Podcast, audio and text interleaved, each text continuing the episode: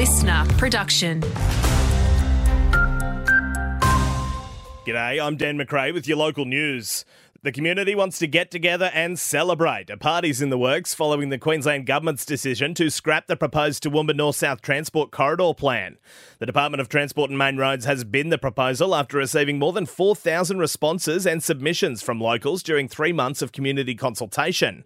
Potentially affected resident and founder of the Transport Corridor Facebook group, Julie Morgan, says the sense of relief from those who are at risk of losing their homes is palpable. I've had quite a few messages, and um, I've talked to my father-in-law, and he because he was going to lose two of his properties, and I just said to them, "Oh, Merry Christmas! This is my Christmas present to you," and they were just going, "We can't believe it."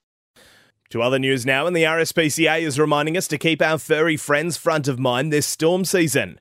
Recent thunderstorms across South Queensland have left many taking to social media to connect with lost and found dogs. Spokesperson Emma Lagoon says many pets can suffer storm phobia, and it's best, when possible, to keep them indoors. If you can bring your animals inside, that's always a great option if you know a storm's coming. So it is good if you've got a little secure place away from them, even if it's a quiet bedroom where you can shut curtains and keep that noise and um, light lightning out of the way for them. There's fears Christmas beetle numbers are in decline. The Doctor of Insectology at the University of Queensland, Jessa Thurman, says we don't know much about Christmas beetle populations, but they do use eucalyptus tree habitats we have had a decline in that habitat. So you would expect a decline in their population. So just as it's so important to protect gum trees for our koalas and our other cute mammals, it's important to protect them for our Christmas beetles. Citizen scientists are being invited to capture photo evidence of these spectacular shiny green and gold critters and upload them to iNaturalist. And that's all your South Queensland local news for now. But if there's a story we need to be chasing, send us an email at southqldlocalnews at sca.com.au.